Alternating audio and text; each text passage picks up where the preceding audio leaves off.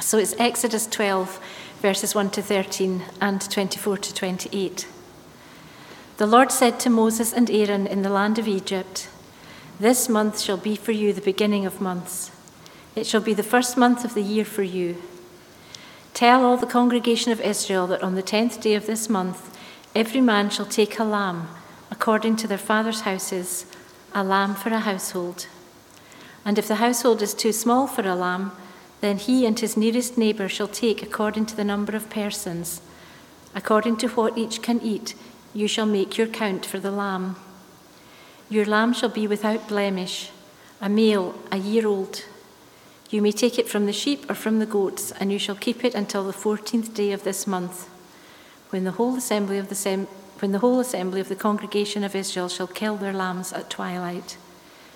Then they shall take some of the blood and put it on the two doorposts and the lintel of the houses in which they eat it. They shall eat the flesh that night, roasted on the fire. With unleavened bread and bitter herbs they shall eat it. Do not eat any of it raw or boiled in water, but roasted, its head with its legs and its inner parts. And you shall let none of it remain until the morning. Anything that remains until the morning you shall burn. In this manner you shall eat it, with your belt fastened, your sandals on your feet, and your staff in your hand. And you shall eat it in haste. It is the Lord's Passover. For I will pass through the land of Egypt that night, and I will strike all the firstborn in the land of Egypt, both man and beast, and on all the gods of Egypt I will execute judgments. I am the Lord. The blood shall be a sign for you on the houses where you are. And when I see the blood, I will pass over you, and no plague will befall you to destroy you when I strike the land of Egypt. You shall observe this rite as a statute for you and for your sons forever. And when you come to the land that the Lord will give you, as he has promised, you shall keep this service. And when your children say to you, What do you mean by this service? you shall say, It is the sacrifice of the Lord's Passover. For he passed over the houses of the people of Israel in Egypt when he struck the Egyptians, but spared our houses. And the people bowed their heads and worshipped. Then the people of Israel went and did so, as the Lord had commanded Moses and Aaron, so they did. If you can catch sight of that reading, you'll find that helpful to follow along. You'll notice on there I've divided the chapter so that we're, we're not trying to tackle all of it um, this morning. I've had to make editorial choices there. We'll focus especially on that idea of the Passover. In chapter 11 last week, the thing that we saw was that we were beginning the march towards freedom for Israel. And the Passover that we'll think about, especially this morning, is one of the most significant events in all of Scripture, let alone the book of Exodus. So much so, one writer, Michael Morales, in his book Exodus Old and New, says one cannot grasp the meaning of Israel's exodus out of Egypt without understanding the Passover ritual. The Passover is the Exodus. And the idea of this Passover is very simple, and that's the theme this morning. It's that God alone saves. And through this chapter, as we see this theme, I want to pick out three things here that we see about the Passover. Firstly, in verses 1 to 6, that there's a substitute arranged. Secondly, there's a penalty paid in verses 7 to 13. And then thirdly, a tradition is made in verses 24 to 28. Firstly, a substitute is arranged. I don't know about you, but life can be very busy, can't it? And so online grocery shopping promises to be something that will save you. And yet the substitutes sometimes kill you, don't they? Uh, I found online this week some of the very worst examples of that. Uh, one customer provided a bag of onions instead of a bottle of wine. Someone given strong mince instead of beef mince. And someone given a bar of dairy milk chocolate, not salad. Although that one sounds pretty good, doesn't it, to be fair? I'm not sure I would complain. Here, a substitute is arranged the lamb's life for your life. This is a different kind of a plague, isn't it? I wonder if you notice that as you scan over those verses. This is a different plague because Israel are not shielded from this, but they're rescued at the end. And that's a different pattern, isn't it? This month, verse 2, Moses and Aaron are told, shall be for you the beginning of months. It shall be the first month of the year for you. For Israel to this point, as for most peoples, the calendar ran from harvest to harvest. That was the most significant sort of part of the year because whether that harvest went well or not really determined how well you were doing as a people there together. But now the calendar is to change in line with this event. This event here of the Passover is an event so monumental, it will change the way they mark the year. Tell all the congregation of Israel, verse 3 says, that on the tenth day of this month, every man shall take a lamb according to their father's houses, a lamb for a household. One of the things we see here is that healthy community is built in shared patterns of worship. Much of the world thinks and speaks about community, community being a good thing, community being a thing they want to build. But true, healthy community is built in shared patterns of worship together. That's why at times we talk about living out gospel rhythms of gathering and growing together because we are family, because we are disciples, we are learners. Healthy communities built in shared patterns of worship. But I wonder if you also notice there in verse 3, it tells every man to go and to find a lamb for their family. Because here, husbands, fathers, have a role leading their family in worship, taking responsibility for their home. That they go and they make sure that arrangements are made for themselves. And if the household is too small for a lamb, then he and his nearest neighbor shall take according to the number of persons. According to what each can eat, you shall make your count for the lamb. And they're to work together, aren't they? Because supportive community comes from two things comes from offering what you can and asking for what you need. And here they're working together. If your home actually, you know, is, is too small to get a lamb just for you guys, then speak to your neighbors, work with them, do it together. But this is a communal meal. This isn't just to be at separately in front of the TV on the sofa. This is a meal to be gathered around the table together where community is built. And then we get instructions about this lamb, don't we? Look at verse 5 there. Your lamb should be without blemish, a male a year old. You may take it from the sheep or from the goats, and you shall keep it until the 14th day of this month, when the whole assembly of the congregation of Israel shall kill their lambs at twilight. It's to be fully grown, and when it says sort of without blemish and stuff as well, the idea is get the best that you can afford whether it's a lamb or whether it's a goat, get the best one you can afford to get. And there's a really significant idea about worshipping God in general, not just here, and that's that it's not giving what you want. Imagine I get Karis surprise gift, which on occasions I do.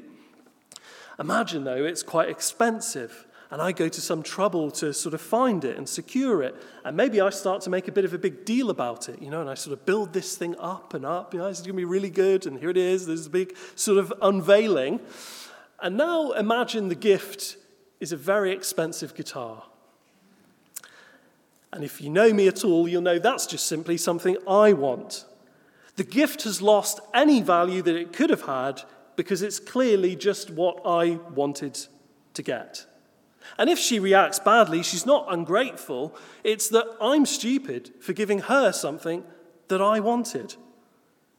And you see, our worship isn't to be what we want to give or what we're prepared to give, but what God asks. Now, today, we don't offer sacrifices, do we? Mercifully. We give, though, all of who we are to the God who has made us who we are. Romans 12, Paul says, Present your bodies as a living sacrifice, holy and acceptable to God, which is your spiritual worship. This worship isn't just about singing, it's not just about money, it's not just about those things, it's also about time, it's about talents, it's about serving God. We don't give what we want, we give what God asks. And then they're to put this lamb to death. The threat of this plague is death. And the rescue comes in that the lamb will die so that you don't. A substitute is arranged the lamb's life for your life. But next we see there's a penalty that needs paying. Wonder if you've ever received a parking ticket. And the worst case of receiving this is when you're in the middle of an emergency. It's just the last thing you sort of need, isn't it, in that moment? I came across an old story this week of a mum who had stayed over at the hospital. Her child was, was in there having an operation and things, and came back to her car in the morning seeing a parking fine. And it's just the last thing you need in that moment, isn't it? But she came to a fine, but also a note on her windshield. It's a bit small up there, but someone had very kindly seen this and said, Pay it, then forget it happened, and given her the money. And here there's a penalty that's due, but there's a penalty that's paid by someone else. There's a penalty paid for the people. Look at verse 7 there with me, you would. Then they shall take some of the blood and put it on the two doorposts and the lintel of the houses in which they eat it. And here the people are forced to make their faith public, aren't they? Go and paint the doorposts of your house that everyone who passes by will see you are trusting in God's word. And then we get those instructions from verse 8 to 11 about how to cook it, how to eat it, what you're to wear, even. That they're eating in a hurry. Some of the items are reflecting the hardships of Egypt, the bitter herbs. And they're all going to serve as memory aids in the future.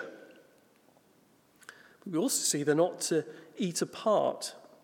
There's nowhere else to be. There's nowhere else more important on this evening to be than eating this meal together. We don't get all the explanation for all of this here. We do later on and later on in the Bible. But there's always reason for God's commands. But He doesn't always reveal that to you now. You often have to learn it in time. Because you see, the idea of faith where you know everything simply isn't faith, is it? But here's the most important part, verse 11 of that little section. It is the Lord's Passover. You are to eat what He says how he says, because it's his meal. And then there's two purposes in verse 12 and 13. Two purposes in what God is doing here. Firstly, there's judgment, and secondly, there's rescue. There's judgment in verse 12, isn't there? For I will pass through the land of Egypt that night, and I will strike all the firstborn in the land of Egypt, both man and beast, and on all the gods of Egypt I'll execute judgments. I am the Lord. There's judgment over the people of Egypt, firstly, and secondly, judgment over the gods of Egypt. There's judgment over the people, isn't there? For the suffering that they had caused Israel, God's people, through slavery. But there's also judgment over the gods because those gods of Egypt need to be seen as powerless, as having stoked the anger of the one true God. That God isn't, as we've thought about before, He isn't a God amongst gods. He is the only God, and He won't accept being viewed as anything else. It's judgment over the people of Egypt and the gods of Egypt. But then there's a rescue. Look at verse 13. The blood shall be a sign for you on the houses where you are, and when I see the blood, I will pass over you, and no plague will befall you to destroy you when I strike the land of Egypt. And the blood is a sign, isn't it? That's the language there, isn't it? It's a sign to those inside the house that this house will be rescued from death by God. It's a sign to those outside the house that this house is trusting in God alone to save us. And it's also a sign to God, isn't it? That this house has trusted in God's promised rescue and has done as they're told. They're not trusting in the magic quality of this lamb's blood. What they're trusting in is God's place as judge to accept that for them. The idea is propitiation. That's a long word, that's a fancy word. Let me try to explain it in more everyday terms. When I fail to correctly sort the cutlery in the dishwasher, again, as I'm prone to do, and I've angered Karis because I've done that again, and I've been told, I've been reminded, but I've forgotten again. I need to do something to remove the anger and restore the relationship, don't I? And maybe what I might do is I might do some hoovering, I might unblock a toilet. That one gets quite a lot of credits because that's not the nicest of jobs. But I have to do something, don't I, to sort of make up for the job that I botched. That's propitiation. The removal of anger to restore a relationship. And here, a penalty is paid for the people. And God graciously considers the lamb's blood being spilt as enough so that yours doesn't have to be. And so finally, we see that God wants his people to remember this idea. And so a tradition is made we have some slightly weird traditions, don't we, across the world? Uh, think about bonfire night. We let off fireworks to remember a failed assassination attempt on a king by a terrorist. In Gloucester, in Cooper's Hill, every year they gather to roll a four kilogram wheel of cheese down a 200 yard hill and they chase after it. In Marostica, Italy, they host a human chess match and maybe my favorite in Vrontados, Greece, two churches who sort of face opposite each other fire rockets in order to try and hit each other's bell towers. We have some weird traditions, but here a tradition is made. God's people through the generations will remember God's saving grace in this meal. Look at verse 24, and we'll skip some of those details about unleavened bread and everything else just for the sake of time this morning. You shall observe this rite as a statute for you and for your sons forever. And this idea of rescue from death by a substitute who's sacrificed for you is a central gospel idea. It's central not only for the people here of the Exodus to remember, but for us too. And when you come to the land that the Lord will give you, as he's promised, you shall keep this service. I wonder if you notice there that even in that being said, here is an assurance that they will actually get there. Because when you do, make sure that you teach your children this. There's a new tradition for them. And when your children say to you, What do you mean by this service? you shall say, It's the sacrifice of the Lord's Passover for he passed over the houses of the people of Israel in Egypt when he struck the Egyptians but spared our houses. And there's two really significant things in those short verses there to see. Firstly, that children are treated as though they are part of the covenant people of God, and they're taught like it. They're every much a part of the people. So, teach them train them in this. But secondly, Parents here have the primary responsibility for discipling and teaching their children the faith, don't they? Just as a bit earlier on, actually, husbands, fathers have that responsibility to make sure in their home that actually they're observing the Lord's commands, they're observing this meal together. And here there's that responsibility for parents on discipling their children. And then look at Israel's response. That last part of verse 27. And the people bowed their heads and worshipped. And what's really amazing here is they're not worshipping God because God has done it, but because God has said he'll do it. He has not done this yet for them, but they are already worshipping him, believing that he will. That's faith, isn't it? Faith isn't knowing everything all the time, but faith certainly is worshipping God because you believe that he's going to be good to his promise, even before you see it fulfilled.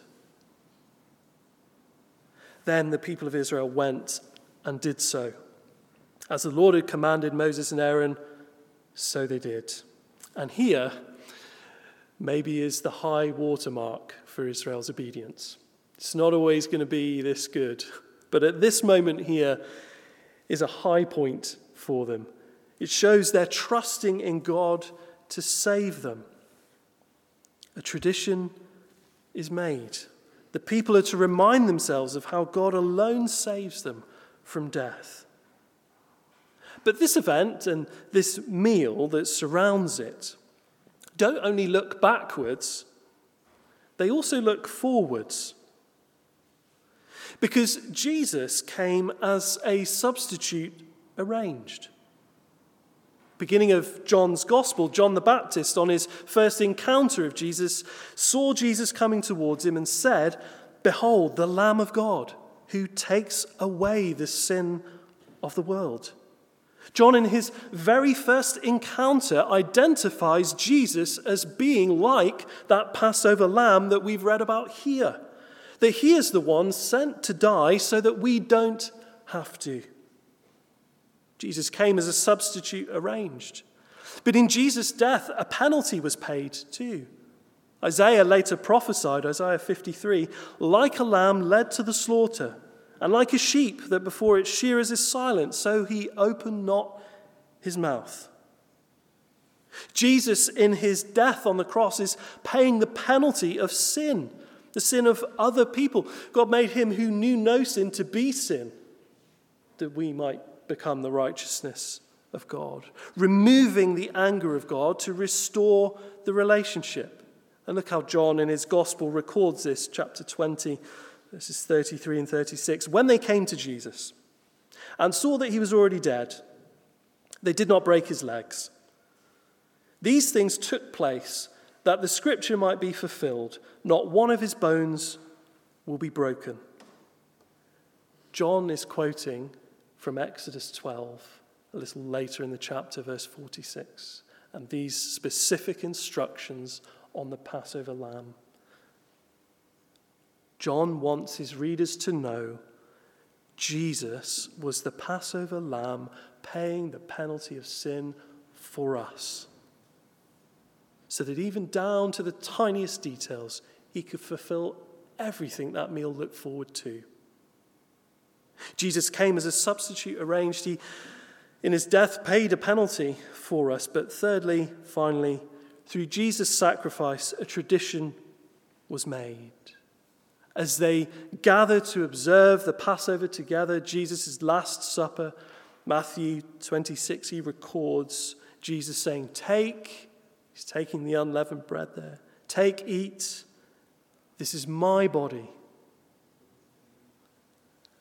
and later he takes the cup. Say, This is my blood of the covenant, which is poured out for many for the forgiveness of sins. Jesus wants them and us to know that he fulfilled what the Passover tradition looked forward to by dying on the cross to rescue us from sin. So, Maybe for those of us who are not yet at a point of considering ourselves Christian, or maybe we're just simply not sure, perhaps still exploring what it is we think and believe. All this leaves us with a question to be answered Will you trust God alone to forgive you of sin and to save you from death? Will you believe this? And even for Christians, it leaves us with a very similar question because will you, friends, continue to trust that God alone will save? Not just in a past event, but as a daily decision. It's something we have to wake up into every morning, isn't it? Will we again decide to place our trust and confidence in Christ Jesus? In our day to day lives, in our studies, in our work, in our family, in our relationships, we trust that God alone saves. Will you trust that God alone saves? Will you make your faith public? Will you stake your future on it? Will you know Him save you from death to life? Let's pray, and then we'll continue to worship through song together.